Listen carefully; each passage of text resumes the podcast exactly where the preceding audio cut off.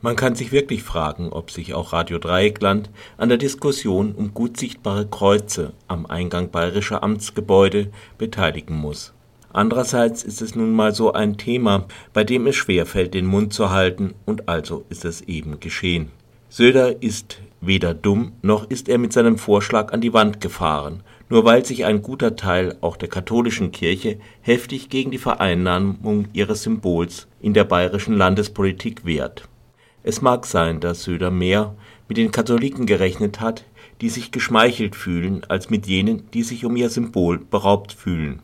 Und wie immer sind die Empörten besonders laut und erscheinen deshalb auch besonders zahlreich. Doch die Leute werden deshalb nicht gleich die SPD wählen, wenn sie es nicht ohnehin schon tun. Dafür bindet Söder religiös konservative Wähler umso fester an die eigene Partei.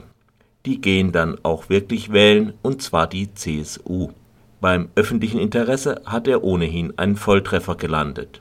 Bei der Begründung ist Söder sehr flexibel. Mal geht es um bayerisches Lebensgefühl, mal um Symbol für den Staat, fürs Werte Abendland, für die christlich-jüdische Tradition und wer was dagegen hat, der ist gegenüber dem Christentum nicht so tolerant wie gegenüber anderen Religionen, also antiliberal und antireligiös in einem. Und während uns Söder was vom Kreuz erzählt, spielt sich die sachliche Diskussion um das neue bayerische Psychiatriegesetz und das neue Polizeigesetz unterhalb der Ebene größerer öffentlicher Wahrnehmung ab, die diese Gesetze Vorhaben durchaus verdienten. Indem Söder das Kreuz zum bayerischen Staatssymbol erster Güte macht, grenzt er nicht nur Muslime aus, sondern auch Jüdinnen und Juden ebenso wie alle anderen Religionen und auch die mittlerweile größte, aber lobbymäßig völlig unzureichend vertretene Gruppe im Land, die Atheistinnen, Atheisten, Agnostiker und religiös Indifferenten.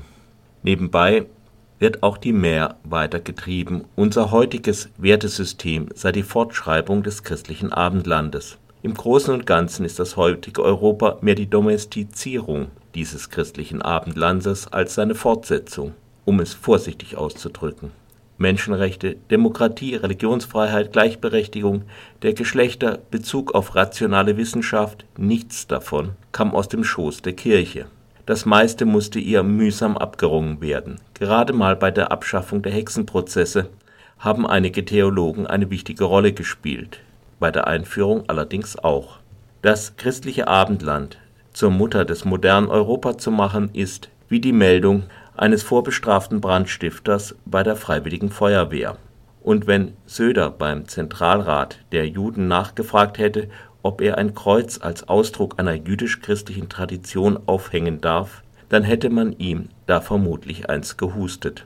Söders Kreuze grenzen nicht nur Muslime aus, was schon schlimm genug ist. Es ist ein Versuch, für eine bestimmte Gruppe bzw. deren Vertreter einen Sonderstatus im Staate zu bekommen. Nicht anders macht es die AfD, wenn sie sich auf das Volk beruft. Wenn der Verfassungsschutz ein Verfassungsschutz wäre und nicht wie in Wirklichkeit ein bemäntelter Staatsschutz, müsste er jetzt die CSU beobachten. Naja, wird schon nicht geschehen